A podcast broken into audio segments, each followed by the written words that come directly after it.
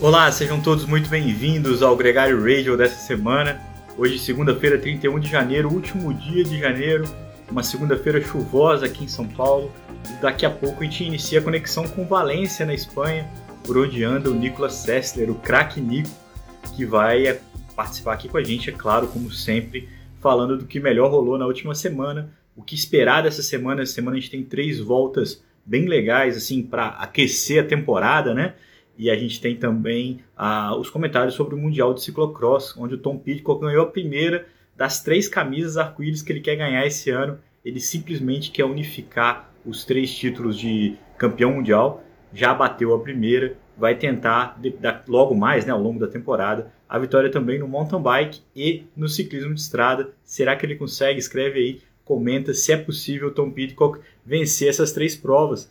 Vamos colocar o Nicolas Sessler já para participar desse programa com a gente.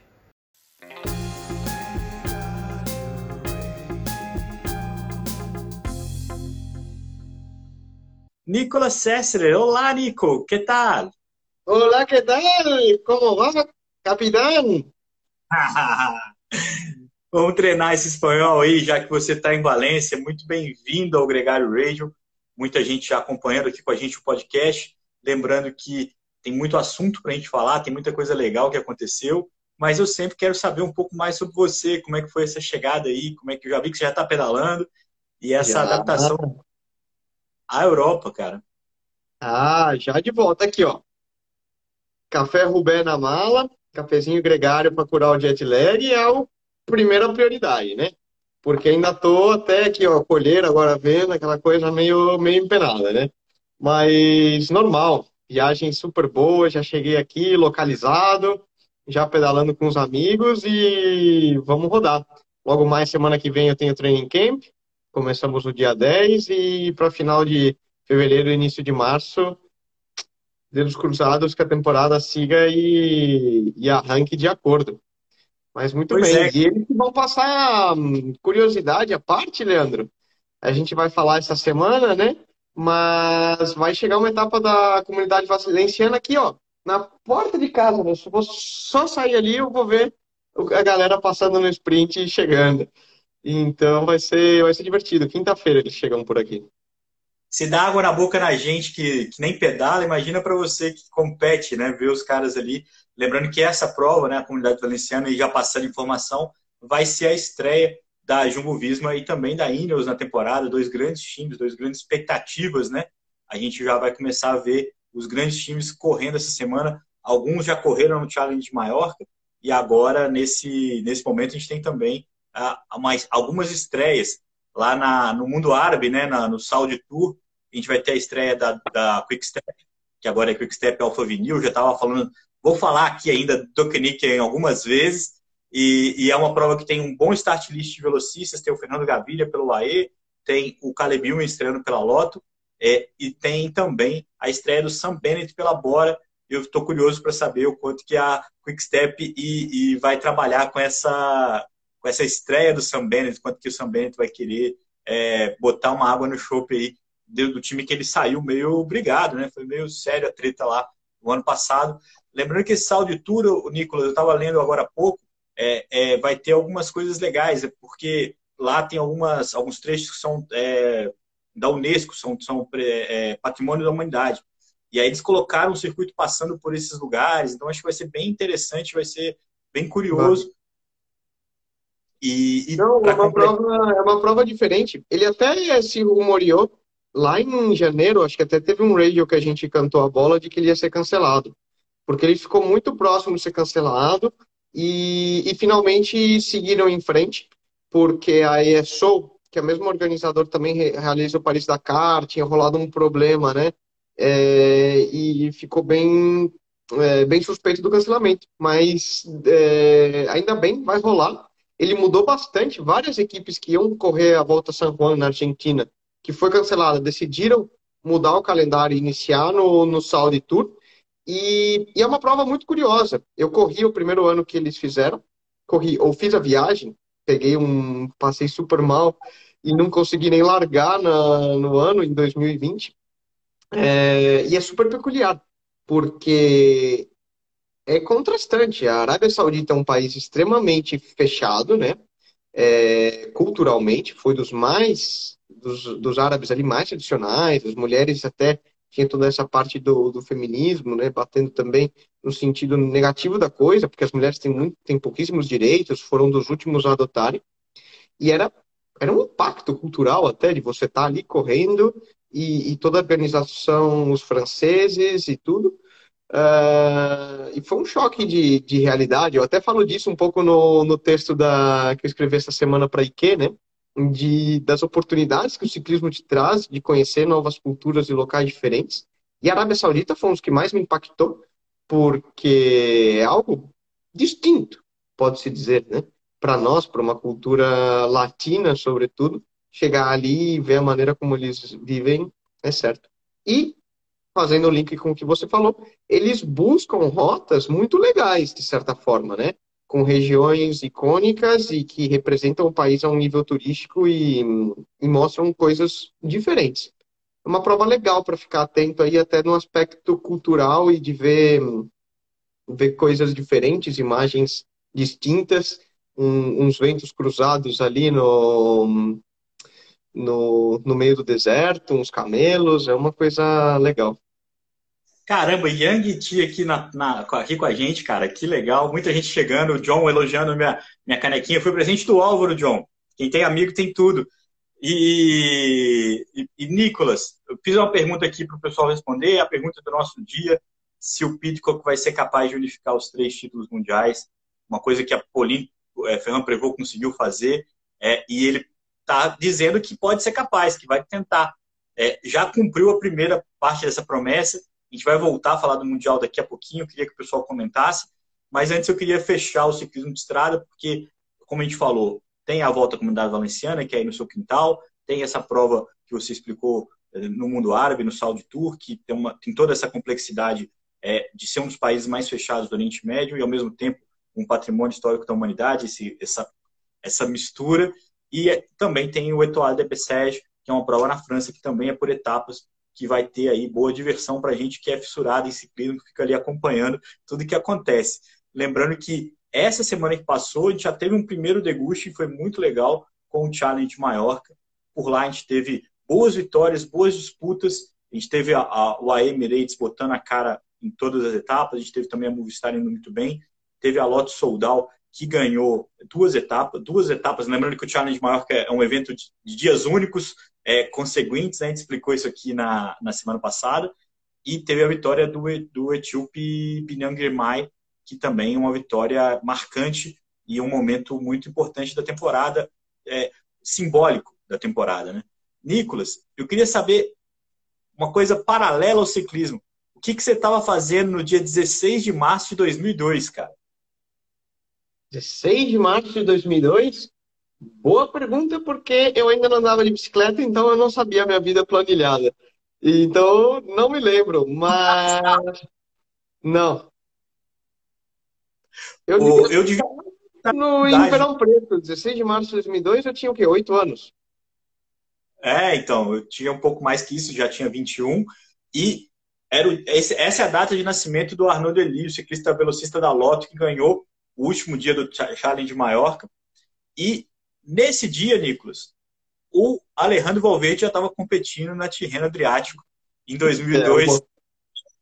É só para a gente contextualizar aqui a longevidade da carreira desse ciclista fenomenal, que ganhou uma das etapas do Challenge Mallorca, um dos dias de evento, aos 41 anos de idade. Não é comum um ciclista na idade dele, com mais de 40 anos, 41 anos na real, conseguir uma vitória como essa, bateu grandes nomes, o McNulty, que já tinha vencido também, e o Vlasov, no final, o estilo dele já tinha brigado pela vitória no dia anterior com que o Tim Wellens venceu. E é muito impressionante, né, cara? A conclusão é só essa. É muito impressionante o que o Valverde entrega. Né? Não, é algo único, né? Vamos lá, né? O que é normal na carreira do Valverde? Começar por aí. Desde que ele é juvenil, né? O pessoal fala e que sempre foi um talento diferenciado. Eu falei com o Vini, que tá chegando agora daqui Tá vindo de Pamplona para cá com a equipe e daqui a pouco tá aqui em casa também. E aí ele falou, e aí, como foi o training camp, né? Ele falou, rapaz, esses caras Valverde já estavam numa pegada naquele dia lá. Fiquei treinando com os caras, voltei até doente. Porque eles já estavam numa passada e realmente, você vê o comprometimento de um cara que é um Alejandro Valverde, e eu falo muito disso, né? Eles têm um aspecto mental também, um profissionalismo que vai além. E quando ele tem um objetivo claro, ele trabalha em função daquilo de uma maneira como poucos são capazes de fazer. E isso é uma das coisas que eu mais admiro num cara como um Valverde, que é essa fome, esse drive interno que esses caras têm de seguir sendo o melhor ano após ano. Porque é o que você falou, Valverde já estava ganhando corrida lá em 2002. E andando... muito fácil, né? Pô, quantas Challenge Mallorca Valverde já ganhou? Mas o cara com 41 anos e tem esse drive de estar interno, de estar treinando como um louco e quer ser o melhor, quer ser o melhor, quer ser o melhor. E é de se admirar e respeitar muito, né? Porque é algo que grandes campeões o têm. Você pode lembrar um Senna, você pode lembrar um Verstappen, aí se a gente quer fazer uma correlação, Nelsinho Piquet falou no programa da semana passada, né? Dele brincando com o Verstappen e como o cara chega em casa e já tem aquele drive de querer ganhar de qualquer forma. E isso é um perfil de grandes campeões. E não são todos que o têm. A gente tem que admitir. Exatamente. E lembrando que ele anunciou que vai parar. Talvez até isso tenha sido uma forma dele tirar um pouco a pressão dele mesmo, né?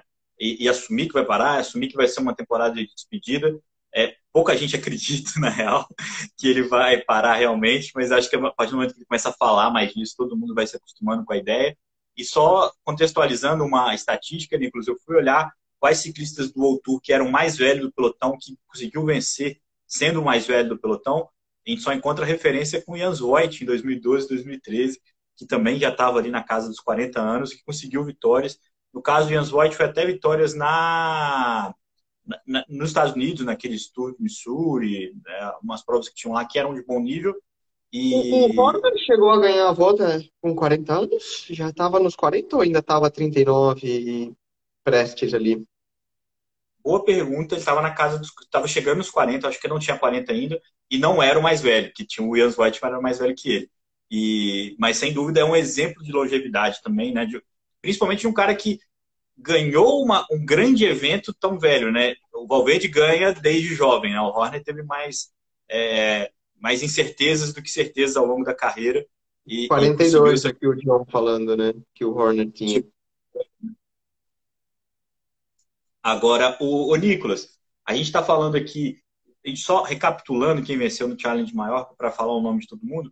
O Giovanni Lonardi da Eola, a gente chegou a falar no programa da semana passada, né, que foi a primeira prova, né, com a vitória dele. E aí a gente teve a vitória do Biniam Girmay, que foi um sprint. A gente teve também o Brandon McNulty, que foi um cara da UAE Emirates, que vinha andando bem nas últimas temporadas, mas que não conseguia vencer e venceu.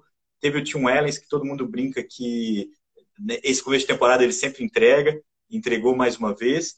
Teve também o Valverde e o Arnaud De Lie, que é o cara que eu brinquei, que tem 19 anos apenas, que conseguiu essa vitória tão importante. Na França também teve uma prova legal, que foi o GP de La Marseillaise. Lá também foi um sprint. A vitória ficou com a Arquea, com a Mauri Capiot, um cara que correu o Challenge Mallorca, que foi para lá ganhar essa primeira prova da temporada. Ele também é um velocista jovem e de alguma forma promissor, né? Um cara que vai aí bater guidão com alguns bons nomes. Esse ano tinha também uns caras bons por lá, mas a ideia dele é conseguir aspirar eventos ainda maiores. Vamos falar do... a primeira vitória profissional dele, né?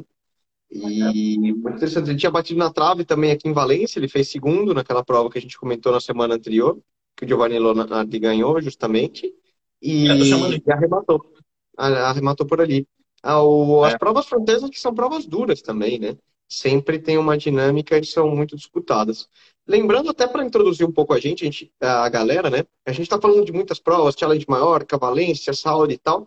Essas provas são provas consideradas classe 1 ou classe profissional, HC, E são meio que um aquecimento para as principais provas World Tour que começarão a partir do final de fevereiro, março, que são as clássicas de pavê, né, com o Omloop Red Nieuwsblad e, por exemplo, o UAE Tour. Mas a gente vê nessa prova uma mistura bem interessante de equipes pró-continentais com equipes World Tour. Porém, essas provas nem sempre contam com todas as equipes World Tour competindo. Você tem 7, 8, 9 equipes em cada uma delas. E cada equipe meio que traça a sua estratégia de acordo com os seus patrocinadores e interesses comerciais. Então, a gente falou, equipes francesas focam muito, que é um calendário de não seis, próprio calendário da Arábia Saudita, porque é organizado pela ESO, que é organizadora do Tour de France. Equipes espanholas, italianas, às vezes olham mais para essas provas aqui da Espanha, Mediterrâneo. Mas eles usam muito para ir pegando o ritmo, são provas de grande importância por si só, mas eles também vão usando para já colocando os atletas em ritmo de competição, para quando começar o calendário de clássicas, os atletas de clássicas já estão com bom ritmo, quando começar o calendário de voltas, os atletas de volta, a gente começa a ver eles talvez um pouquinho mais tarde até, né? Mas é só para situar um pouco aí, a gente vai falar todas as semanas de diferentes provas, e elas são provas, isso, né, por si só importantes, mas que muitas equipes usam quase como uma preparação para ir pegando ritmo. Principalmente quem vai ter chance de vencer as grandes provas está mais se preparando para agora. Por exemplo, a gente vai ter a estreia do Carapaz no Étoile de Bessèges. Não acredito que ele vai ter nessa prova um compromisso de performance. Mas para muita gente, e aí inclui grandes nomes como o Valverde, a chance de ganhar, de ter começar o ano vencendo, é muito também importante, e é por isso que ele foi lá e martelou. Já tem uma vitória, lembrando que as equipes Pro-Conte precisam pontuar para ter a chance de ter as vagas garantidas, né? Então a Arqué, por exemplo, que já tem esse resultado, começa bem na disputa pelos pontos ali de classificação, lembrando que a Alpecin, por exemplo, tem direito a todas as provas World Tour de convite, graças ao que ela somou no último ano, e assim sucessivamente, né? Uma questão importante também por essas classificações. Agora, Nicolas, mudando de assunto, o que você achou do Mundial? Fayette viu, o ciclocross foi para os Estados Unidos tentar ali aumentar o seu mercado, tentar ali buscar uma dinâmica diferente.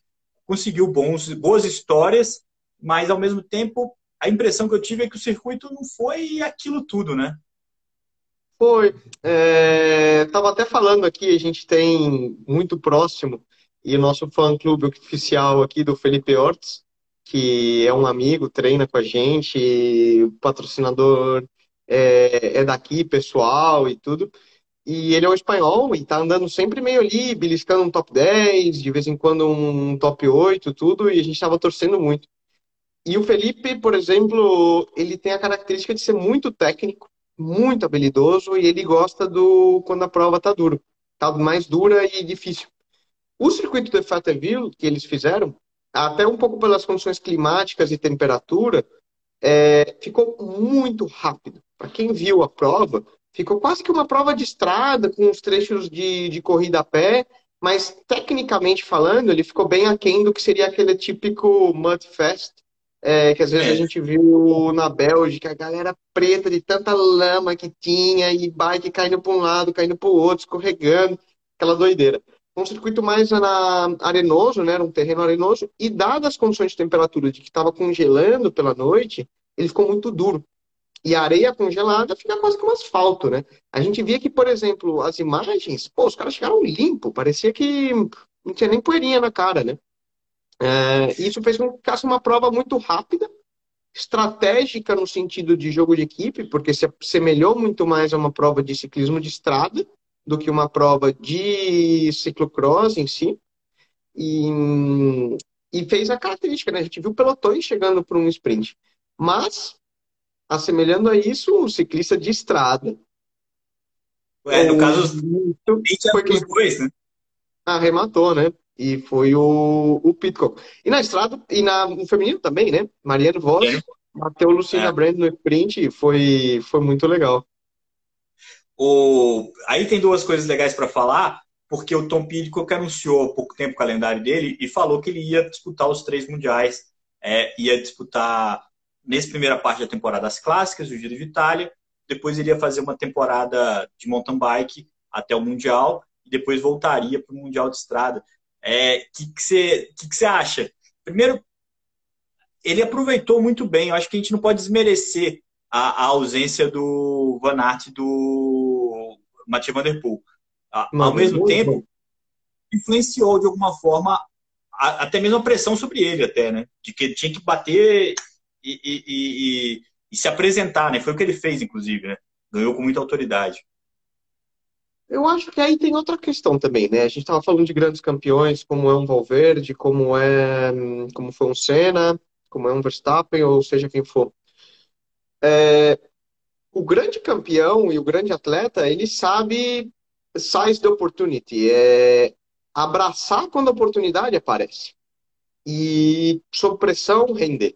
E você fala, olha, a oportunidade de você não ter um Wout Van Aert e um Van Der Poel competindo, que foram os grandes dominadores da modalidade nos últimos anos, é uma oportunidade por si só.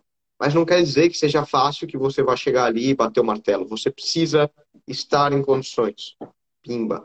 A gente viu o Pidcock lutando nas últimas etapas de Copa do Mundo, ali com Elie Iserbeet, Tom Aerts, Michael Van Turnhout, a armada belga, né? E, foi muito disputado. Ele não chegou como um claro favorito de, vai ganhar de lambuja porque não estão o Van Aert e Van Der Poel. Muito pelo contrário. Ele teve que lutar. Acho que até ele ter entrado como um certo underdog aí, e os belgas se olhando muito, falando, não, agora a gente vai ganhar porque não tá nem Van Aert nem tal, e agora é minha oportunidade de ganhar. Eu acho que isso jogou um peso, porque eles ficaram se olhando muito e meio que nessa briga, ele, pum, desceu o martelo e aproveitou a oportunidade. Isso é um isso é um traço de um grande campeão, e acho que não desmerece em nada o fato de que nem Van Aert nem Van Der Poel não estivessem, e o faz um meritoso, não sei se essa palavra existe em português, com muito mérito, um campeão honrado, e que vai levar o maiô arco-íris, né, a camisa arco-íris, com orgulho, e que merece. Vai ser bonito ver o Pidcock andando de Rainbow Jersey. Sobre o mountain bike e a estrada, cara, ele é o atual campeão olímpico de mountain bike, e a maneira como ele ganhou as Olimpíadas não deixa dúvida a ninguém, né? A gente pode até lembrar a entrevista que a gente fez com o Hermida, José Antonio Hermida, eu e a Vivi no Mountain Bike Pass. Ficou muito legal, e o Hermida descrevendo o que é trabalhar com o Thomas Pidcock e o quão impressionado ele, Hermida, que é um medalhista olímpico e campeão do mundo de mountain bike, se impressionava com a habilidade de um Pidcock, né? E a capacidade de adaptação dele. Então eu acho que o mountain bike, de certa forma, vai ser era o mais fácil dos três para ele conseguir, e o mais difícil, a bucha maior tá na estrada, né, que é o mais difícil de controlar, e as variáveis são mais complicadas. Quando você fala fácil e difícil, é da variável, né, não do mérito da vitória, mas eu entendi. Não, é impressionante o Pidcock aqui. Quando você falou da tática, de fato é certo. Quando você tem três belgas que estão achando que podem ser campeões, e você ataca, você põe eles em condição de ter que se ajudar para conseguir buscar, e aí cria um que procoda nada, né? Você põe a pressão pro time belga. É bem legal essa visão. E a Marianne Vos, cara, 8 anos depois, ela retoma o título de campeã mundial de ciclocross. Como você disse, o percurso ajudou muito, porque ela pôde ficar ali trabalhando com a Lucinda Brand ali, taticamente, né? Ela esperou esse sprint, e aí ela teve um sprint muito mais potente que a Lucinda, e retorna 8 anos depois ao título de campeão mundial ciclocross. Eu vi o site da UCI falando que é a melhor de todos os tempos, mas era o site da UCI de ciclocross. Você acha que essa frase serve para o ciclismo feminino em geral? Cara, eu tenho muita admiração pela Marianne. Sempre foi uma das que eu olhei ali, principalmente pela geração. Ela estava no pico, eu lembro dela ganhando em Londres, Olimpíada, no road. Ela veio da pista, ganhou medalha olímpica na pista também. Ex-campeã do mundo do ciclocross. Ela só não fecha a conta no mountain bike, né? Pra dizer. E aí deixa um pouco a dúvida. Pauline ganhou os 3. É difícil dizer, né? Cada campeonato tem sua história, cada atleta tem seu momento, e eu acho que é pontual. Que foi bonito ver e eu gostei, foi legal. E você até, né, pô, no nosso chat interno para já preparar o que seria a publicação, já tinha falado, não, Marianne Vos só tem que confirmar, mas você tinha postado nela e foi legal. Mas vamos ver, né? Eu acho que o tempo se encarrega de mostrar quem que realmente é a maior ou o que for. Cada atleta... Eu não gosto muito de comparar atletas, Leandro, para ser bem honesto. E de falar que um é maior, a mídia adora, né? Mas eu falo, cara, cada atleta tem seu talento, tem sua coisa única. Assim como cada pessoa especial, né? Você não pode falar de grandes líderes na história da humanidade e falar, putz, esse cara foi mais importante que um outro.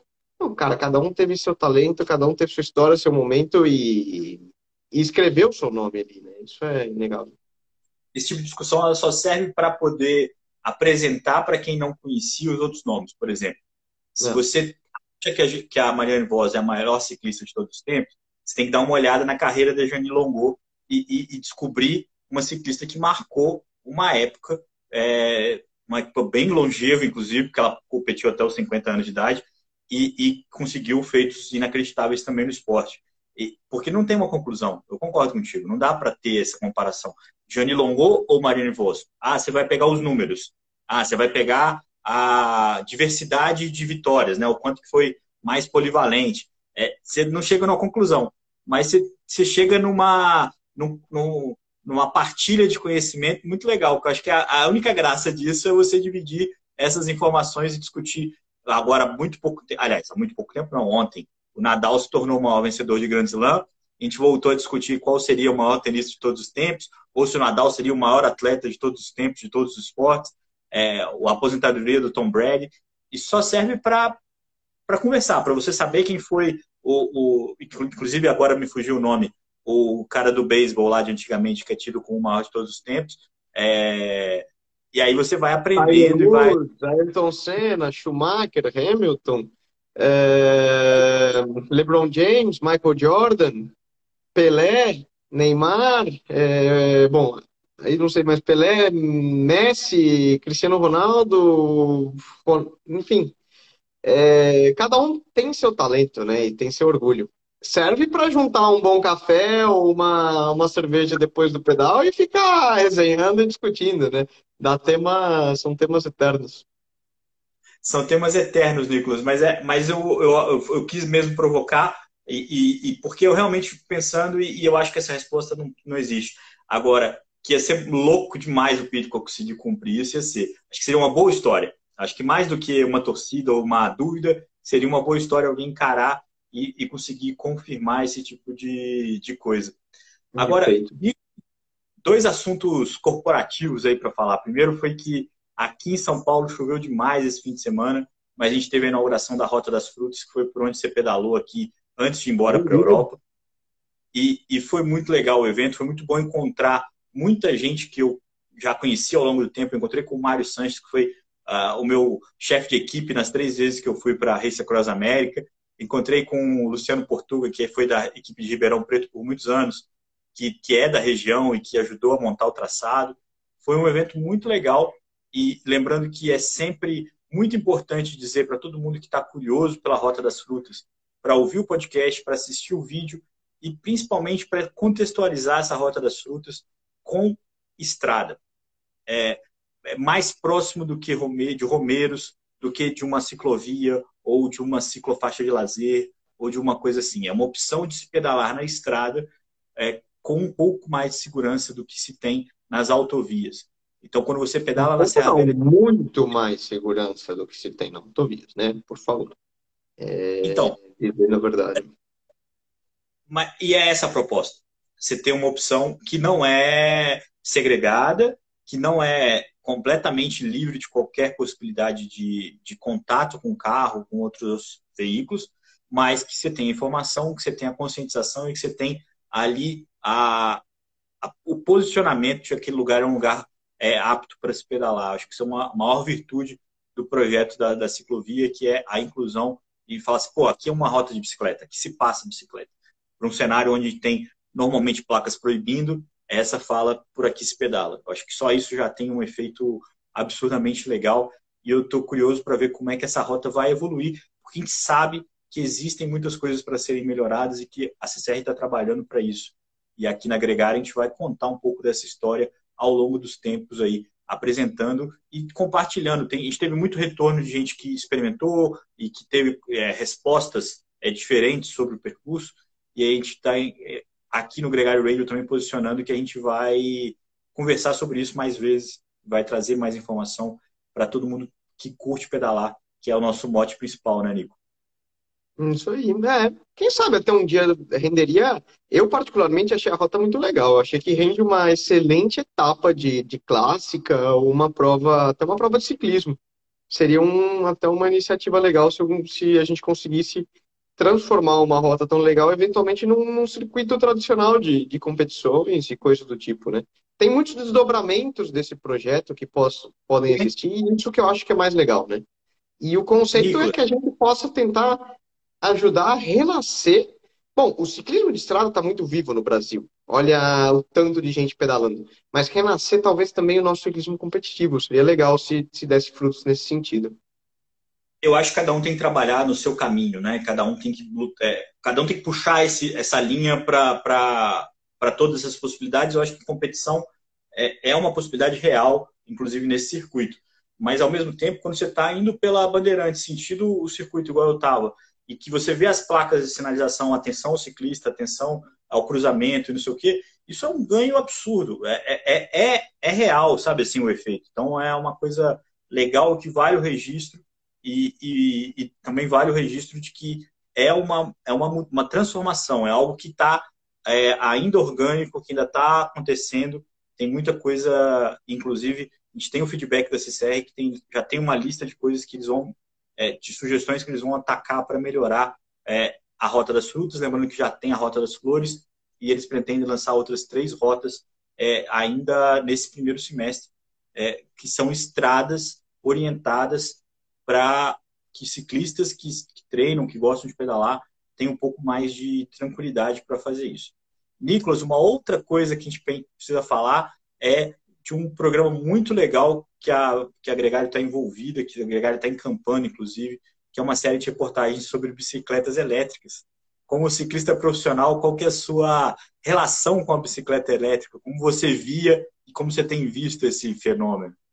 Bom, essa tem dedo do Álvaro, né? Para quem nos escuta corriqueiramente, já sabe, né? O Álvaro falou de bike elétrica, o bicho comprou e muito bem. E foi legal, né, cara? Putz, foi muito trabalho. A gente gravou toda essa produção, para nós é motivo de muito orgulho.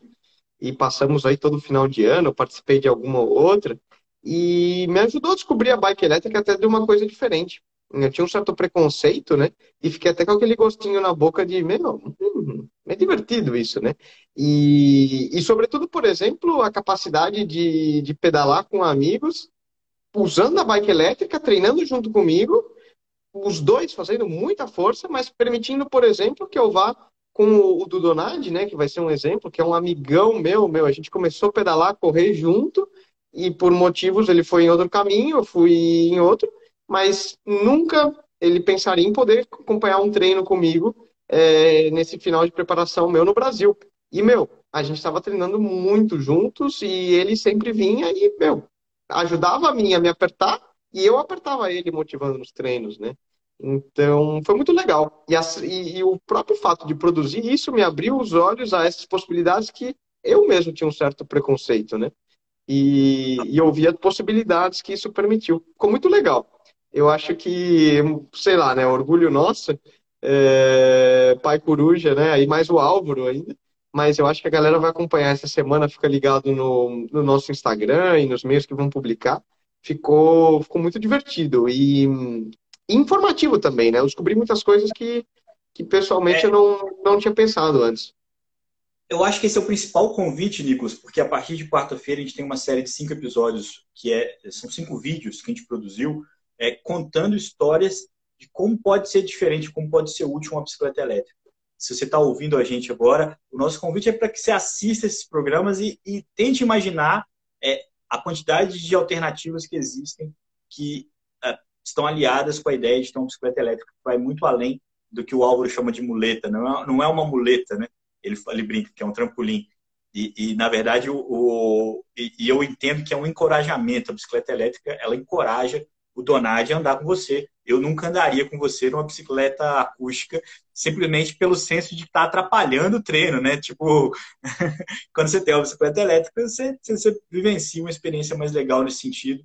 Então, brincadeiras à parte, a partir de quarta-feira, toda quarta e domingo, a gente vai publicar, são 5 episódios.